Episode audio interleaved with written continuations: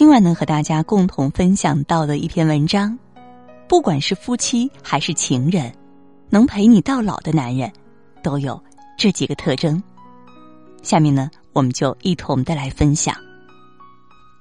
林语堂说过：“婚姻犹如一艘雕刻的船，看你怎样去欣赏它，又怎样去驾驭它。”长久的婚姻生活需要两个人相互扶持，共同掌舵。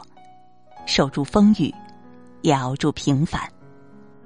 那些能与你相伴到老的男人，大多有这几个特征：给你尊重，也给你偏爱。看过这样一句话：男人的本事从来不在于在外能赚多少钱，别人能给多大面子，而是在家中他原本对待妻子的态度。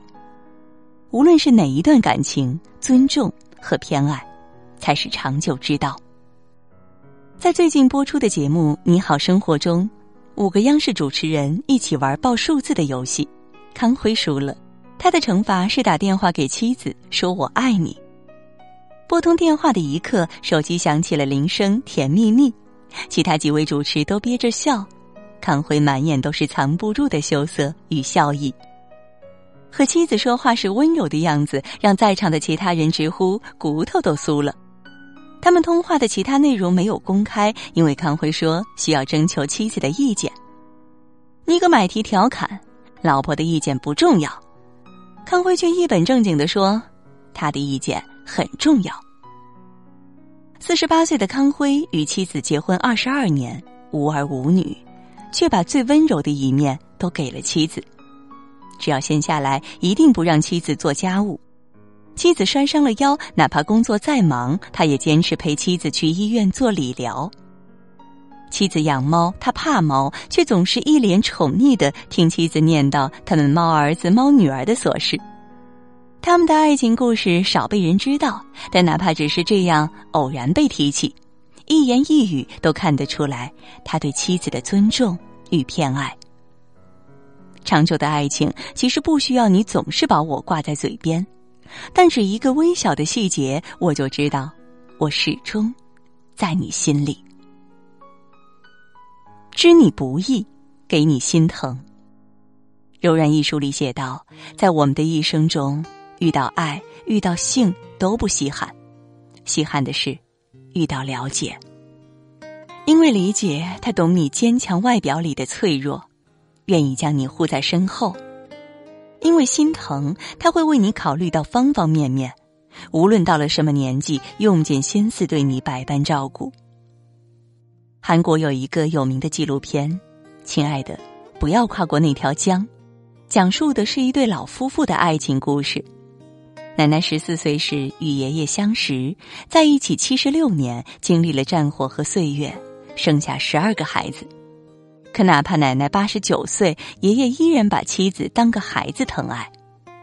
奶奶怕黑，厕所在院子里，爷爷就顶着严寒守在厕所外，唱着温暖的歌陪伴着奶奶。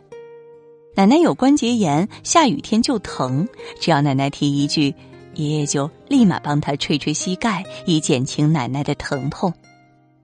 两人都已经满脸皱纹，忍受咳喘折磨的爷爷，依然会抚摸着奶奶的脸庞入睡。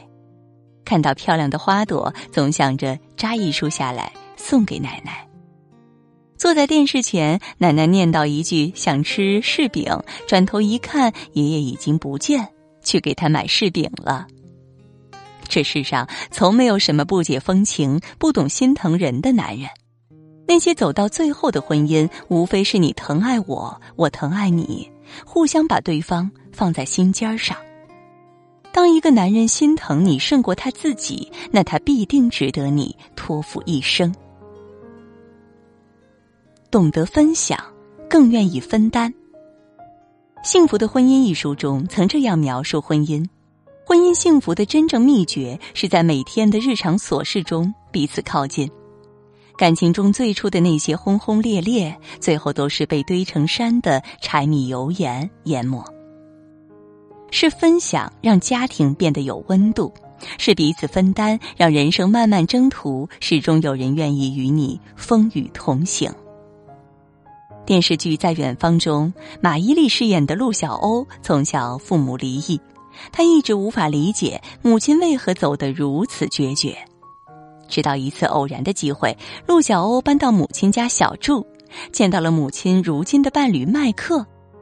麦克总是把母亲挂在心上，无论何时说话都轻声细语，不愿意让母亲提重物，家务一定是两人分工协作。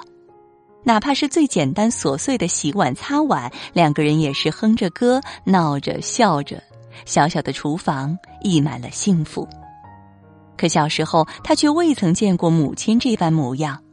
那时候，父亲为了事业总是不着家，在家也对母亲少有笑脸，而母亲总是呆呆守着他玩玩具，发一整天呆。家中有人却冷得像个冰窖，没有生气。也少有欢声笑语。那一刻，他终于理解了母亲，是父亲当时的冷落和日积月累的失望压弯了母亲的腰，也凉了母亲曾炙热的心。老舍先生在《骆驼祥子》中写道：“娶老婆，你得像回事儿；对老婆好，你才像回事儿。那个能陪你到老的男人，不忍心把你冷落，让你被日积月累的琐碎压弯了腰。”哪怕顺手洗一副碗筷，哪怕是忙碌后的一杯热水，哪怕只是一句赞美，他们知道，女人要的不过是一份分担，一份体谅，对感情负责，对家庭负责，如此，婚姻才能长久。人生像条大河，可能风景清丽，更可能惊涛骇浪。你需要的伴侣最好是那个能够和你并肩立在船头，浅斟低唱两岸风光，同时更能在惊涛骇浪中紧紧握住你手不放的人。大部分人的婚姻多会经历相同的事，有着类似的模样。一地鸡毛还是岁月静好，不过婚姻中每个你我的选择。那个能陪你到老，让你婚姻围城中过得繁花满园的男人。大抵离不开尊重、分担、理解、心疼。如果你已经遇见了一个与你相互取暖的爱人，请好好珍惜。相爱不易，婚姻更不易。生命如此短暂，我们没有时间去争吵、道歉、伤心、斤斤计较。如果你还在寻觅的路上，希望你能拥有这样一个爱人：入目无他人，四下。皆是你，无论时光往复，始终爱你如初。点个再看，愿你则以懂你之人深爱，则以温暖围城终老。好了，今晚能和大家分享的文章到这就结束了，感谢各位的守候，让我们相约明天，也祝各位每晚好梦，晚安。